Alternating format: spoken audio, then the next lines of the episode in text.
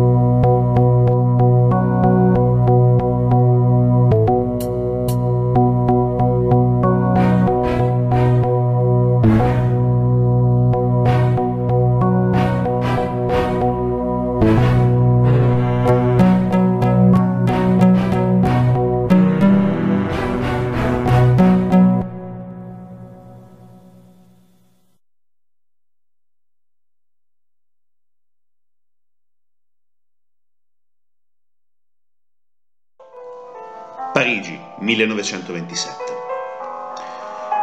È una mattina, non è ancora sorto il sole, saranno poco più delle sette, massimo sette e mezza, ma nonostante l'ora, un solerte postino ci lascia una busta davanti all'ingresso di casa. Noi siamo curiosi e siamo anche svegli, tra le altre cose, e cerchiamo di andare a scoprire che cosa ha lasciato questo postino.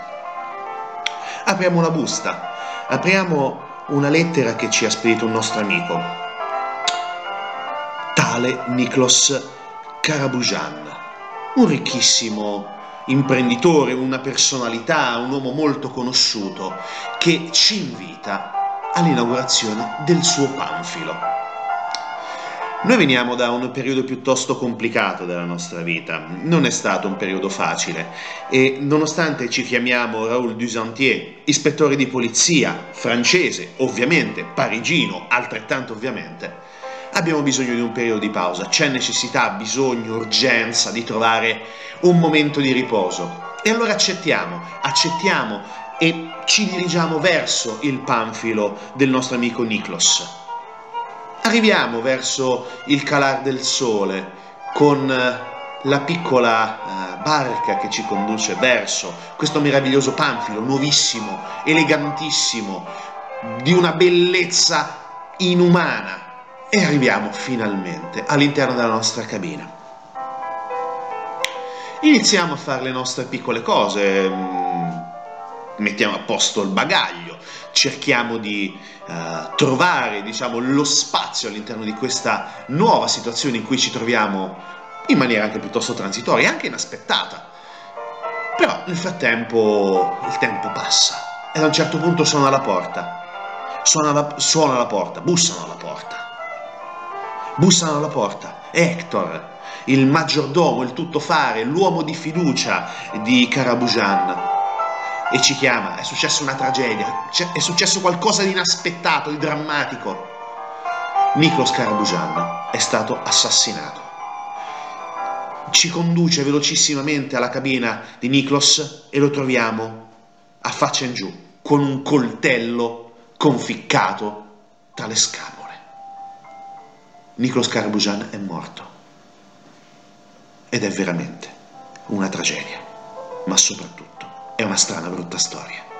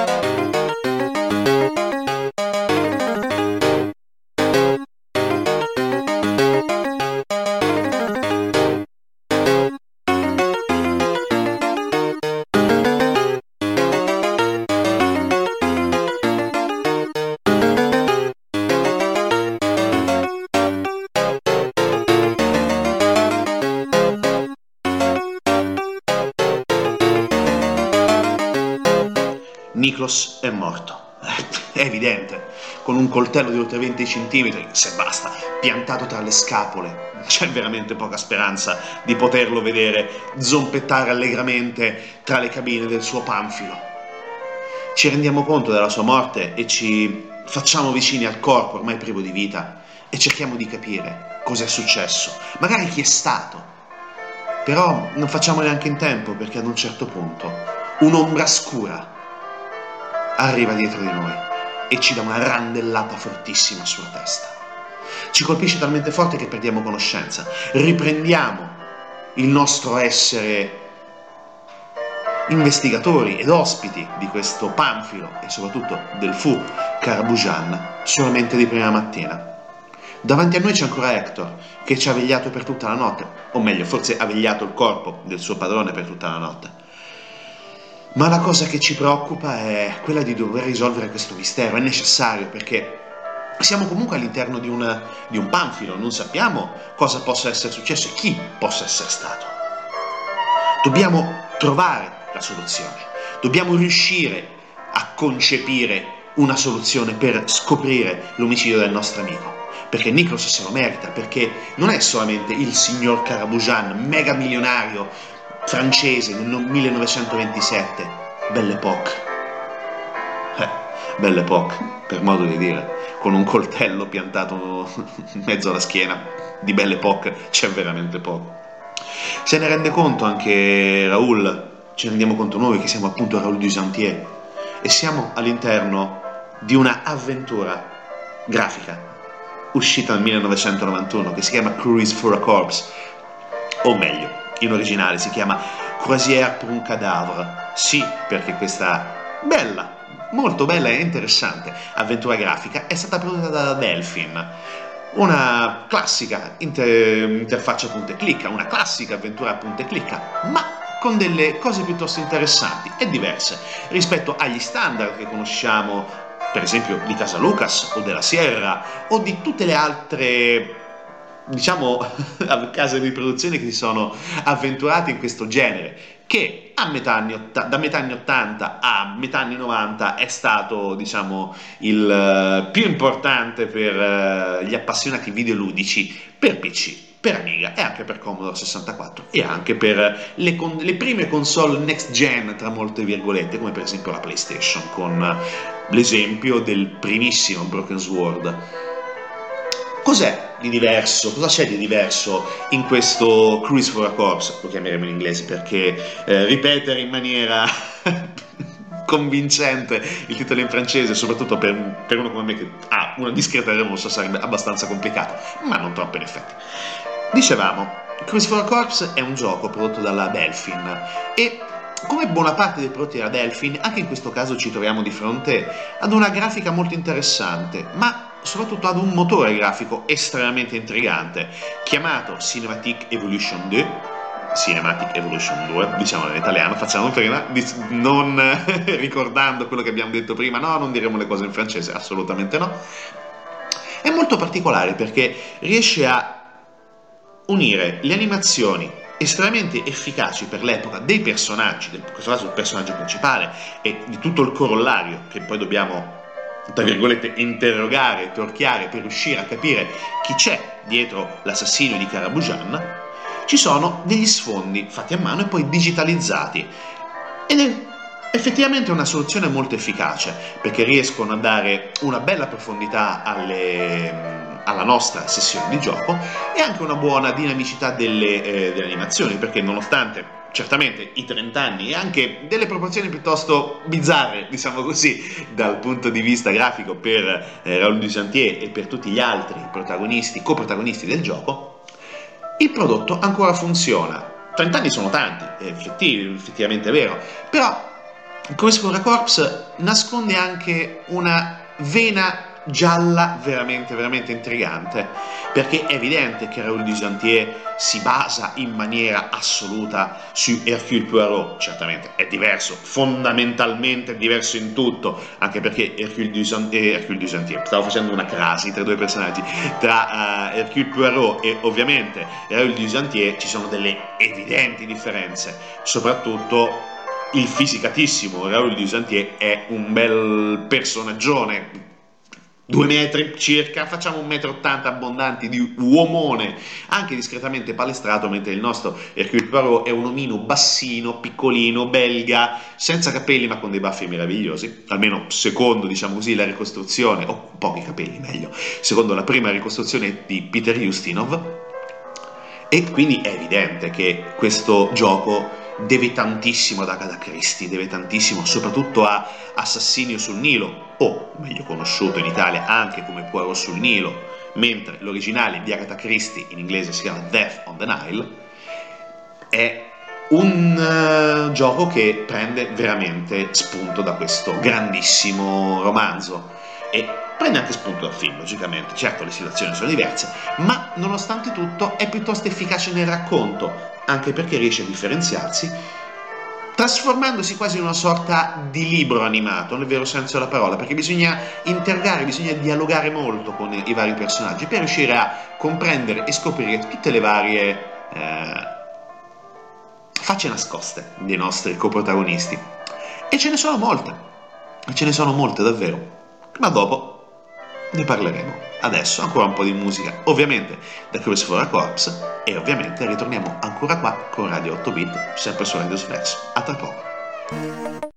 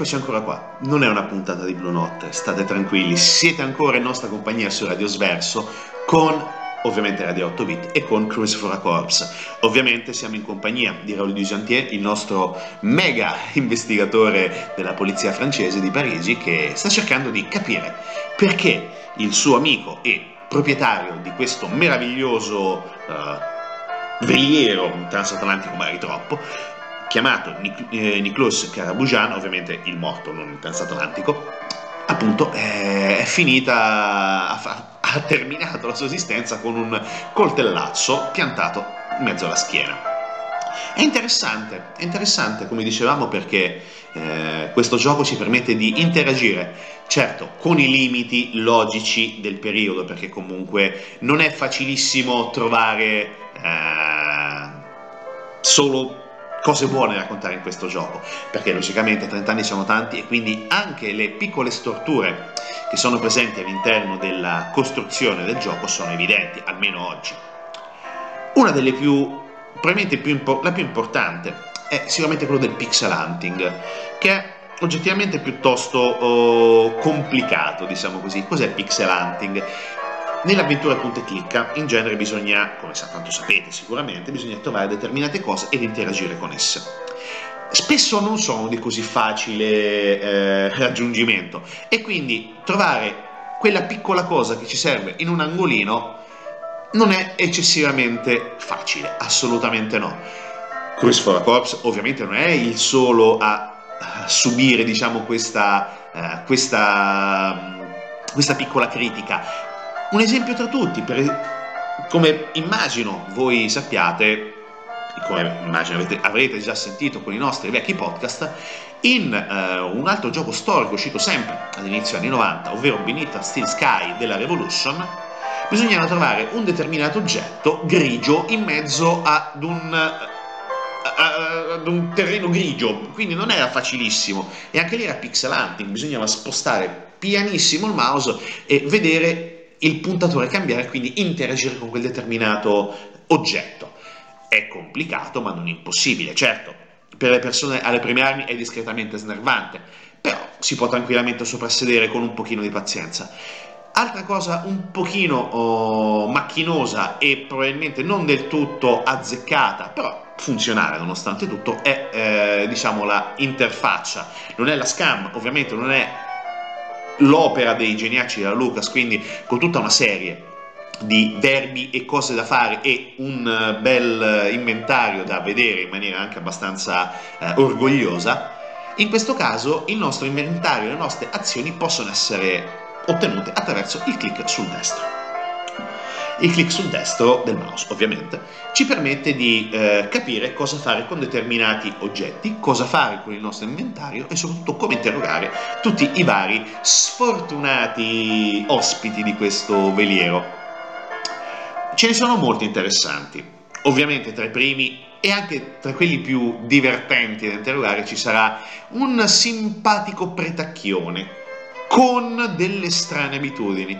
Niente di bizzarro, per carità, ma assolutamente molto simile a Padre Pizzarro, perché come eh, il personaggio del buon Guzzanti, anche in questo caso il nostro padre ospite di eh, Carabujan ed amico di Carabujan è un personaggio che si dedica parecchio al gioco d'azzardo, azzardo, non, sto facendo anche qui una crasi, non eh, come padre Pizzarro al gioco dei cavalli, ma qui un vero e proprio giocatore d'azzardo con roulette, carte, fish e quant'altro, addirittura portate in una valigetta. Quindi anche un personaggio piuttosto eh, sospettabile, diciamo così, ma ce ne sono tantissimi, ce ne sono tantissimi da eh, interrogare, tantissimi altri da riuscire a uh, capire anche nei cambi di umore, nei cambi repentini di, uh, impostazione dell'interrogatorio e anche nella loro apertura o chiusura più o meno sospette.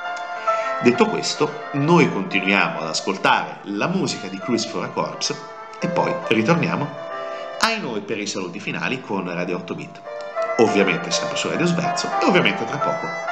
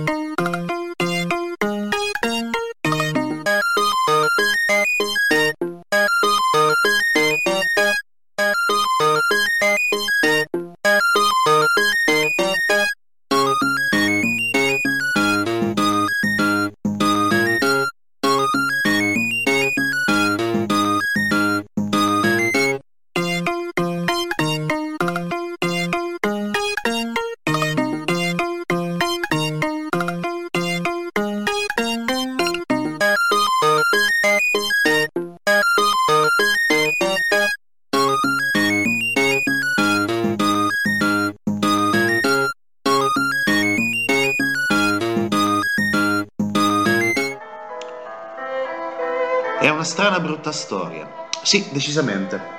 E c'è anche un po' di paura, eh, nel frattempo.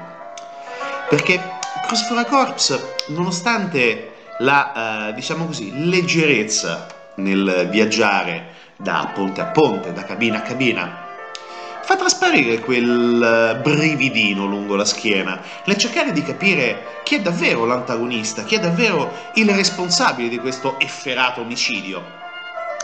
E nonostante i vari difetti, abbiamo raccontato i principali due nel blocco precedente, è un'avventura che ci lascia un buon ricordo, un buon ricordo perché Nonostante tutto la Delphin ha provato a fare qualcosa di diverso, si è cimentata con discreto successo, almeno a livello di idea e di realizzazione, in un prodotto capace di eh, mantenersi in bilico tra la classica, diciamo così, avventura grafica e un'avventura testuale che era eh, lo step precedente all'avventura grafica.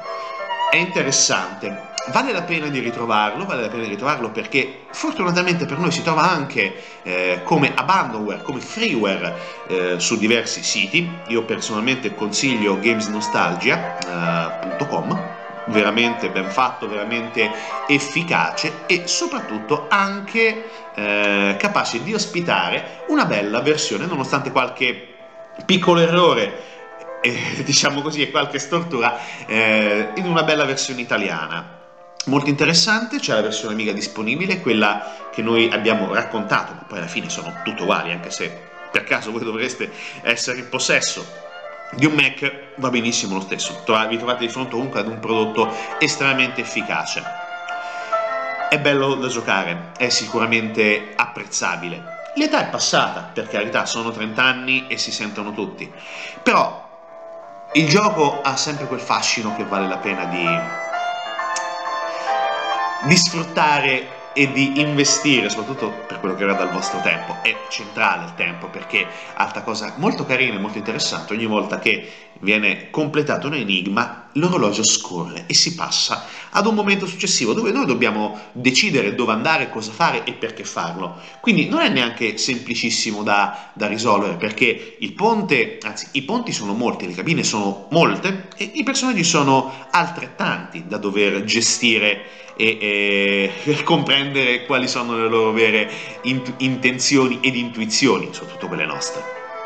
Detto questo, poi ovviamente la Delphin la conosciamo perché è responsabile, in senso buono, logicamente, di Another World, Flashback, Fate to Black, anche se nel frattempo ci ha regalato un qualcosa che è ricordato dai tanti come uno dei flop più, più flop della storia del gaming, parliamo di Shaq Fu, però comunque incidenti di percorso, uno dei pochi incidenti di percorso, fino al purtroppo fallimento della Delphin nel 2004 per fallimento. Però nonostante tutto ci ha regalato veramente anche in passato, perché comunque sia Operation Stealth che Future Wars sono dei titoli molto interessanti. Prima o poi ne parleremo anche di loro, ma poi prima o poi parleremo anche di Another World e Fate to Black. Eh, perché già di flashback abbiamo già raccontato non vita morte e miracoli, ma abbastanza. Ma detto questo, noi vi lasciamo con il compito di risolvere questa strana brutta storia. Perché nonostante noi, e soprattutto Radio Sverso, non è Blue Notte, un po' di paura credo che ci sia stata. Non lo so. Però sicuramente mettiamola da parte e sentiamoci per la prossima settimana. Ancora un mercoledì, ancora con Radio Sverso.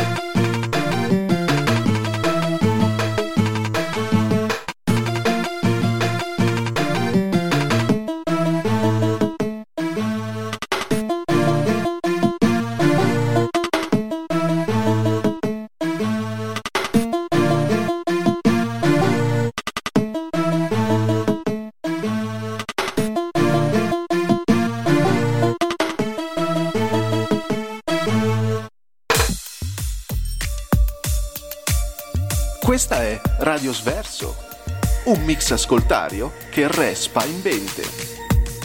Glonta subito www.radiosverso.it